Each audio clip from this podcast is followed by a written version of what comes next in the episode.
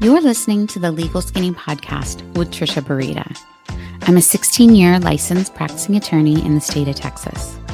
I created Legal Skinny because when I've been invited to do educational seminars on different subjects in employment law and leadership topics, company leaders like CEOs, managers, and HR professionals would often ask me where can they find a little more information on this and a little more information on that. Look, I get it. There's a lot of resources out there, but sometimes it's confusing and people are so busy. Sometimes people only have 30 or 15 or maybe even five minutes in their day to devote to learning something new. On this podcast, you'll hear me have discussions and interviews on topics relevant to company leaders. Disclaimer though, Legal Skinny is for entertainment and informational purposes only, not meant to provide legal advice, and does not create an attorney client relationship. Also, remember, laws change or they differ by jurisdiction. So, this is not a substitute for seeking legal counsel in your jurisdiction on the current law applicable to you.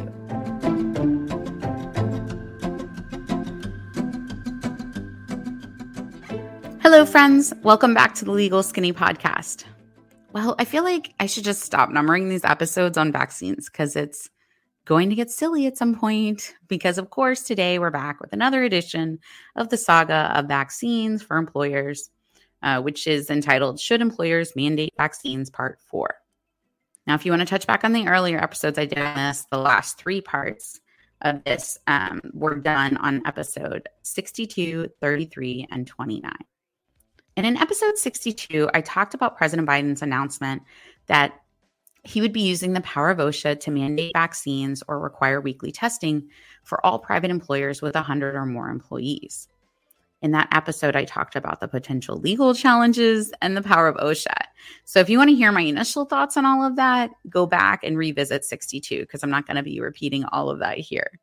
But back then, I didn't have the actual rule because it hadn't been drafted into final form um, or released for publication. But today I've got it. So let's chat about it.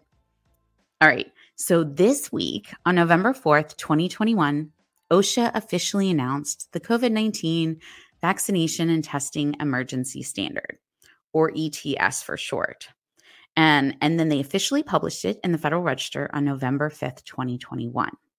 So today I'll be talking a lot about the ETS. And while there is, you know, potentially multiple emergency temporary standards out there by OSHA, this is the one that I'm going to be focusing on for this episode.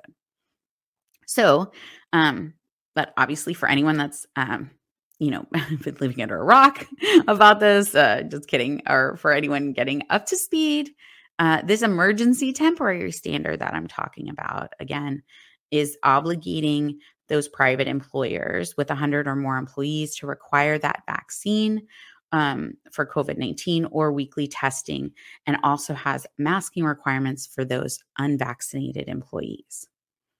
So even though we know there's legal challenges um, that have been uh, stated would come for the ETS, um, these challenges, you know, whether and when they'll be resolved doesn't really help as much when employers are trying to prepare for compliance. And so I'll be talking about some of the highlights of this ETS. And you know, all the requirements of the ETS, other than the testing for unvaccinated employees, will become effective 30 days after publication in the Federal Register. So remember, I just said it got published November 5th, 2021.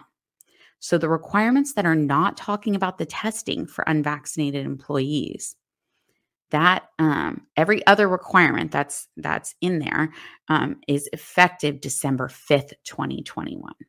For example, in this OSHA ETS, it requires covered employers to ensure that all unvaccinated employees working in person begin wearing masks by December 5th, 2021. And then um, they would then have to provide a COVID 19 test on a weekly basis beginning January 4th, 2022. So you see, we're dealing with two timeline deadlines there, right? There's a lot to unpack in this ETS rule by OSHA. But before I slide in and talk about all of that, I want to note two other issues that are out there in case they may apply to you. So, there's an issue for uh, and requirements out there for employers that are subject to federal contractor requirements. And there's also issues and uh, requirements out there uh, for employers that are in the healthcare industry. With the federal contractor requirements, they all fall under an executive order that was issued September 9th, 2021. And that deadline for the compliance has been moving. Um, most recently, just moved again. Um, the there has there's a whole set of compliance requirements on, and testing requirements, but um, they just moved the part about the vaccine requirement for the federal contractors. The White House did from December 8th, 2021 to now January 4th, 2022. Note that's the same date I just told you. The OSHA ETS that we'll be going over today is also requiring compliance in that way. Um, and the only thing I'll say there is that while you, you, need to, if you fall under federal contractor, subcontractor requirements, um, make sure that you're following all the protocols um, because it does not extend all of the safety protocol requirements. It's just extending the piece about the vaccine requirement to that January 4th, 2022. Because remember, if you're not in compliance and you fall under federal contractor requirements, you risk your ability to bid, you risk your ability to hold on to those federal contractors, or worse, getting penalized and having that on your record, which can, of course, affect whether or not you get future contracts. So, that's the that's just a touch on that but then there's the other category of employers in the healthcare industry who and they kind of are falling into two separate designations of protocols um, one if you're in if you're a Medicare or Medicaid provider, or one if you're a non Medicare, uh, non Medicaid provider and support services. So, if you're a non Medicare or Medicaid uh, provider and support services, you're falling under an OSHA emergency temporary standard that was issued back in June 2021. And the protocols and requirements related to the COVID 19 vaccine and testing and, and safety protocols, all in that emergency temporary standard. If you're a Medicare Medicaid provider, then lucky you. the Department of Health and Human Service Centers for uh, Medicare and Medicaid Services, or CMS, um, as it's often called, uh, they get their own rule on about vaccines and testing for your people. So you have to go there to see what you need to do. Now, I'm not going to get into all these other standards in this episode because believe me, the OSHA ETS for employers with over 100 employees, it's enough. But I just wanted to make a note there of those other standards so that if you fall under them, that you do go out there and make sure you're in compliance because it's confusing, especially with all the press and the 24 hour news cycle going back and forth between these very standards. Let's turn our attention back to this new ETS from OSHA that that I got my hands on.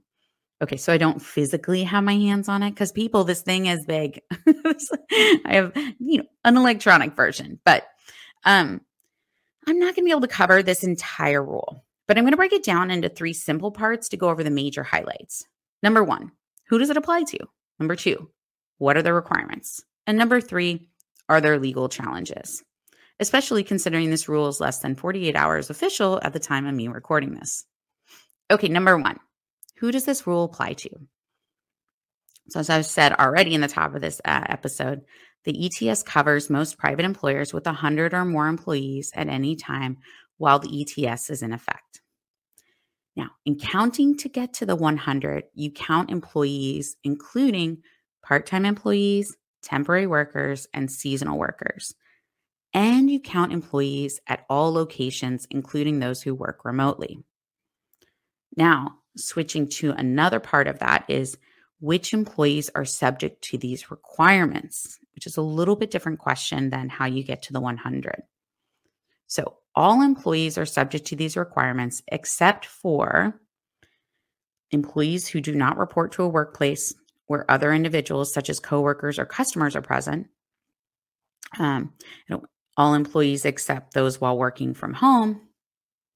It applies to all employees except those who work exclusively outdoors. Now, there's some FAQs that the DOL put out that talk about this outdoor issue.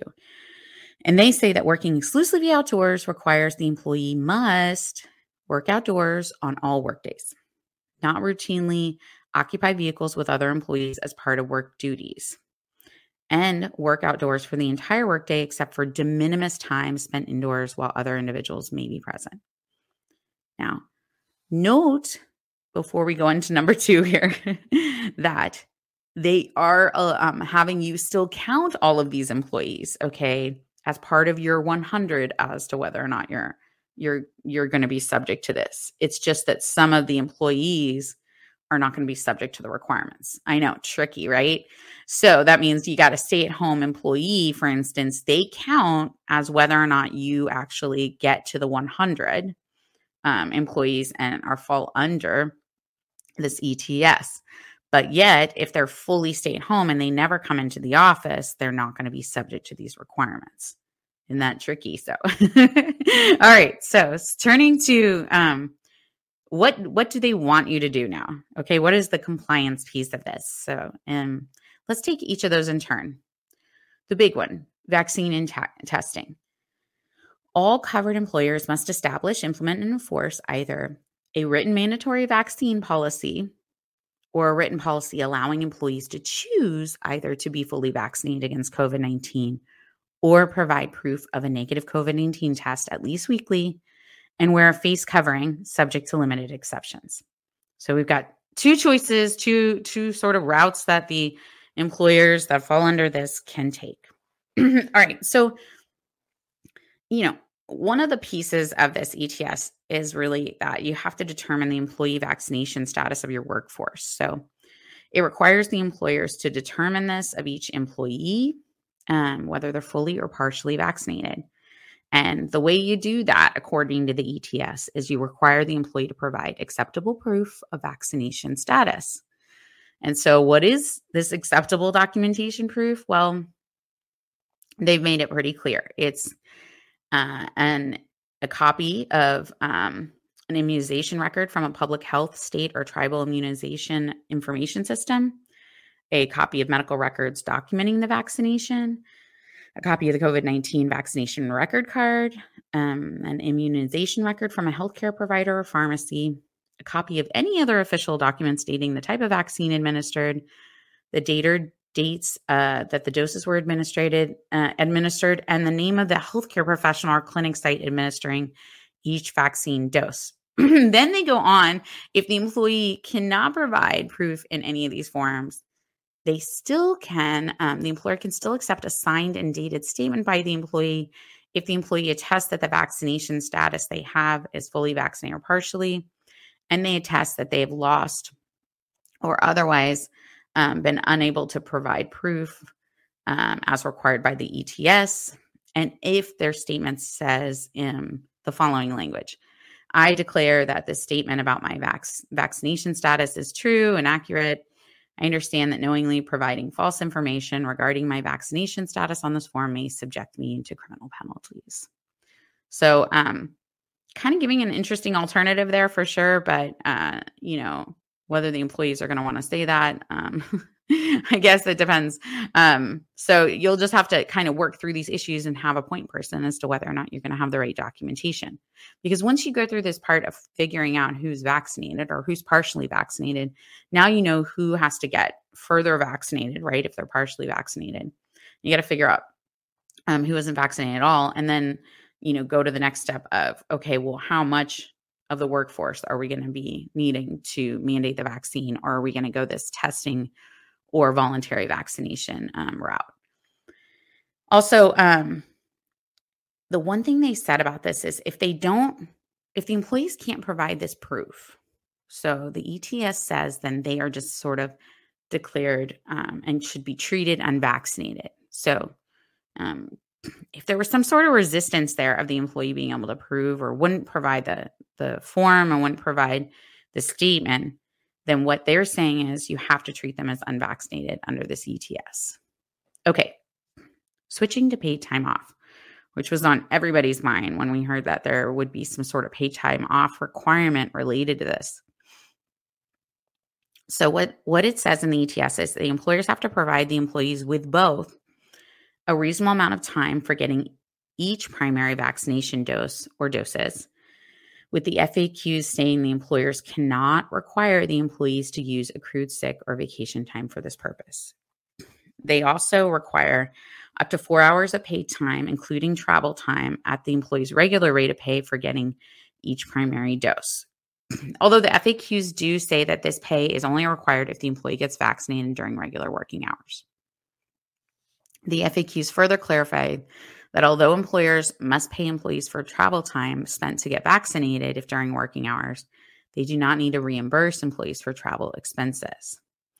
Uh, also, if the employer um, the employer also must provide the employees reasonable time off and paid sick leave to recover from side effects experienced after each primary vaccination dose.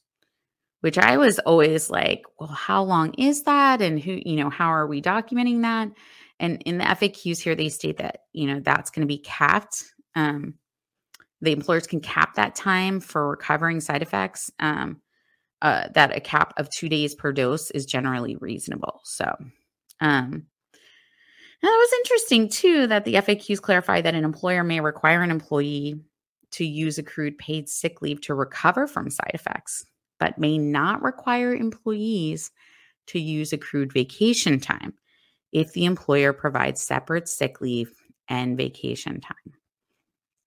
Um, and then they uh, they can't require the employee to take an advance against paid sick time that is not yet accrued. So that's going to come all down to how you have that policy written, right? As to whether or not what your options are there. Uh, okay, so the testing requirement. So, any employee who's not fully vaccinated must comply with specific COVID 19 testing protocols.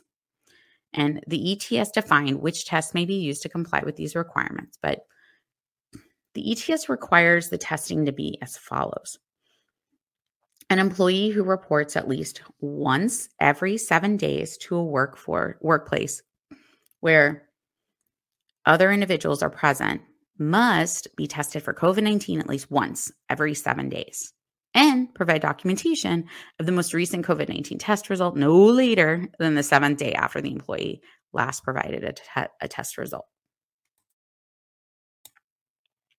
An employee who does not report to a workplace where other individuals are present for seven or more days must be tested for COVID 19 within seven days before returning to the workplace and provide documentation of that test result at the time of the employee's return.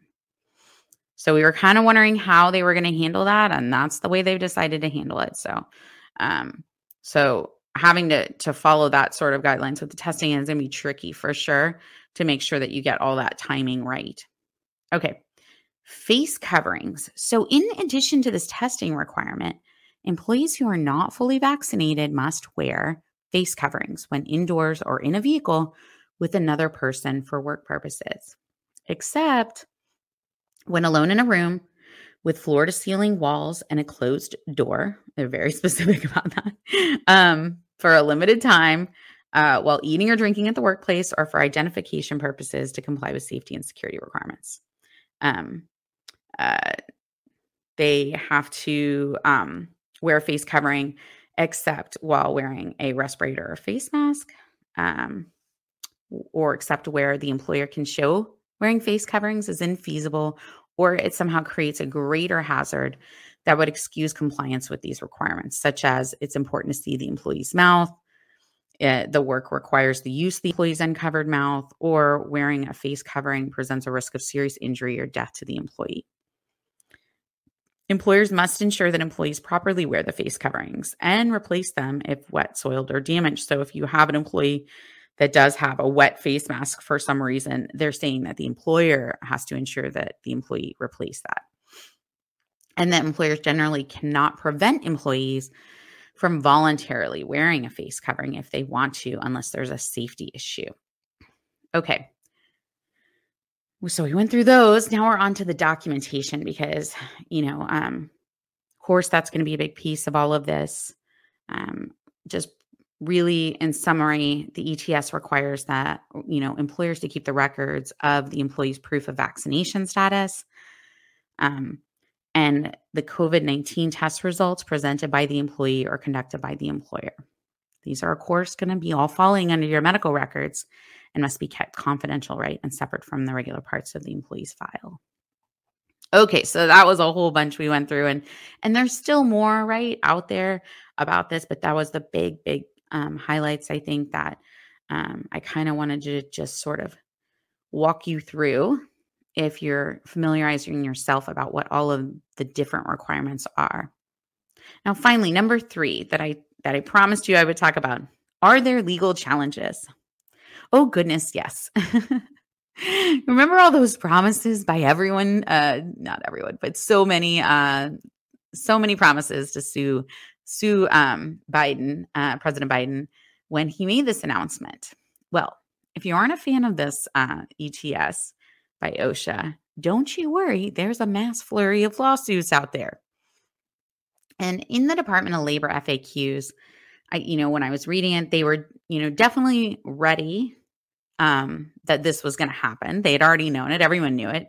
Uh, because the very first FAQ talks about the state law conflicts, which of course we've been seeing um, that would conflict directly with this new ETS. For instance, the state saying, hey, it is illegal for an employer basically to require employees to um, get vaccinated. Um, obviously, that would be in conflict with the new ETS. So, how did these Department of Labor FAQs approach it? The first question is How is the ETS affected by state laws that prohibit or limit employers' authority to require employees to be vaccinated?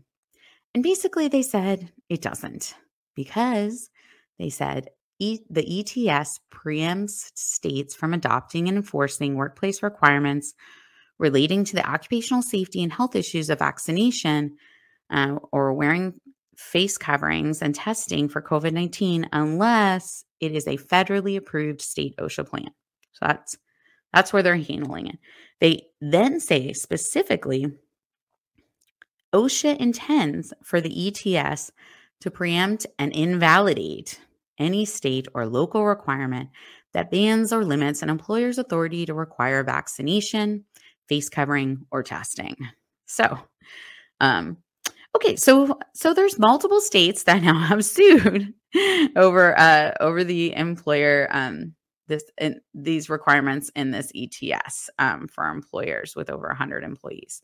So, you know, um, we we knew that but i it has been pretty quickly established everyone was apparently prepared they published it and then you know here we are um you know not long after it's been published and and these and these states have already stepped forward and brought suits so um the states so far on the list of the multiple states um include alabama florida georgia missouri arizona montana nebraska Arkansas, Iowa, North Dakota, South Dakota, Alaska, New Hampshire, and Wyoming, Louisiana, Mississippi, South Carolina, and Utah.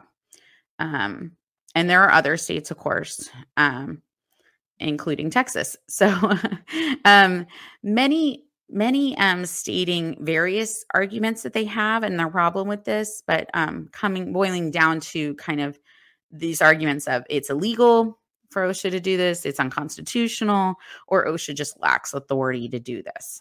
And many seeking an injunction of some sort to stop the, the enforcement of the law um, or some other way to challenge this new ETS by OSHA.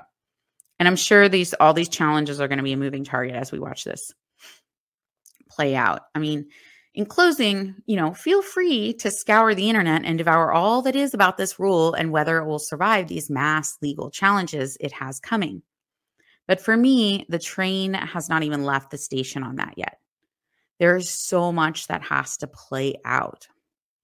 Uh, so many different legal arguments um, to get into the nitty gritty of it all. Um, but meanwhile, as a company leader, you're really having to walk this timeline tightrope. Remember, you can't just decide, you know what?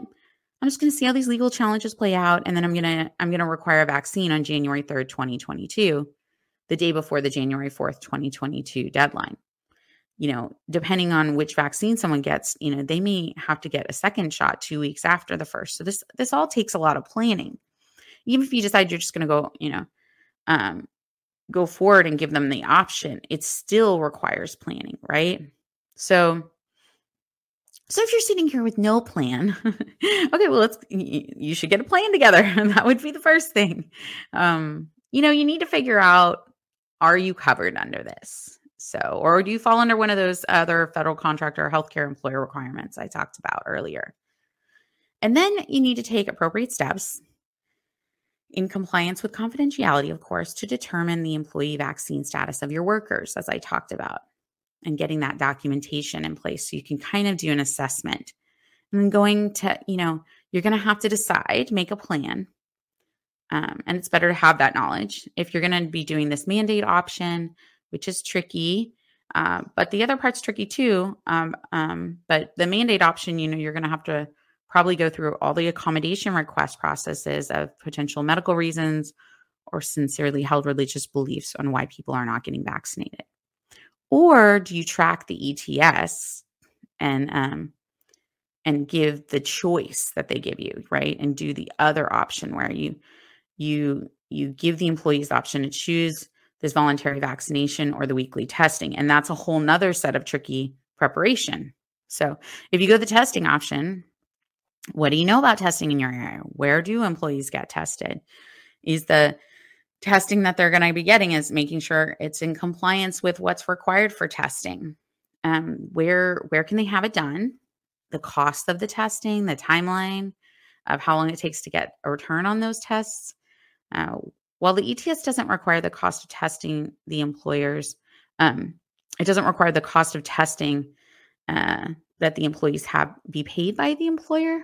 There may be other laws that apply to you depending on which jurisdiction you're in uh, that require you to pay for it, such as a state law.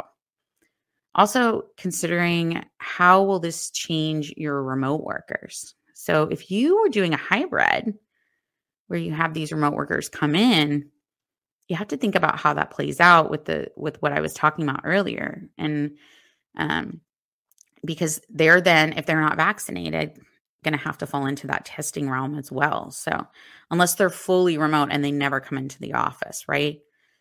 So, a lot of people chose that hybrid option uh, back when we were talking about developing hybrid workforces. And now they're kind of in this other situation now that they have to sort of work through. So, um, and then are you ready to properly track PTO for those getting the vaccine and the recovery issue that we talked about?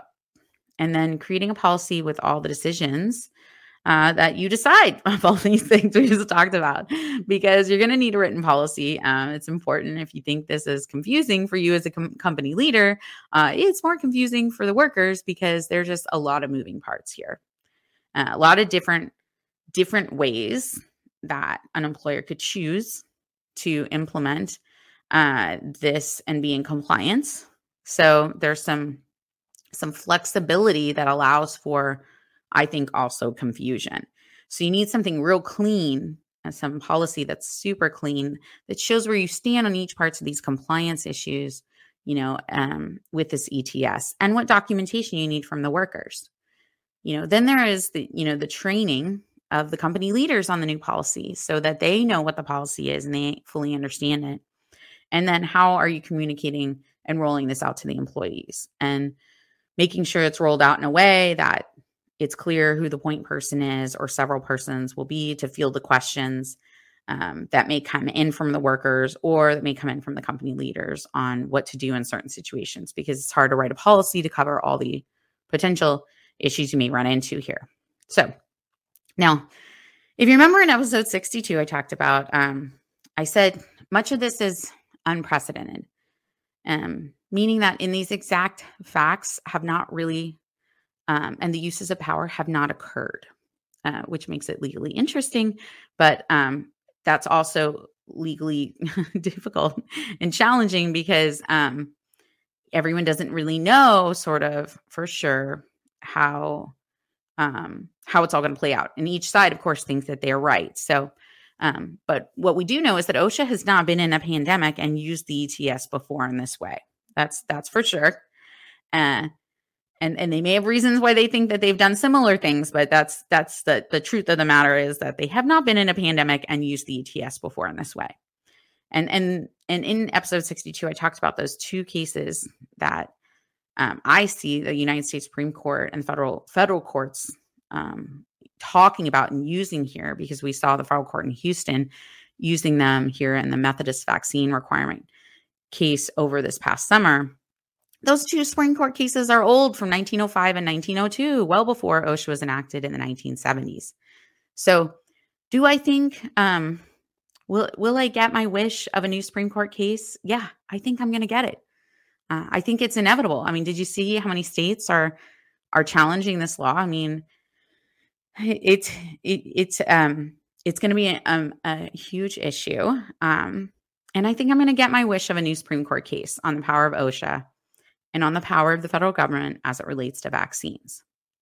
And then, no matter which way it goes, one way or another, this will change the landscape of what power OSHA has and how far it can go, especially when it comes to their emergency powers and what they have to prove to stretch their legs and use those powers, especially into the area of mandatory vaccines, addressing what they define as a health risk in the workplace. I'm sure this will not be the last episode. As America um, and Americans are fired up about this issue, um, and frankly, it affects so many different people and company leaders like you. But for now, I'll leave you with that. And that's the legal skinny on Should Employers Mandate Vaccines, Part 4.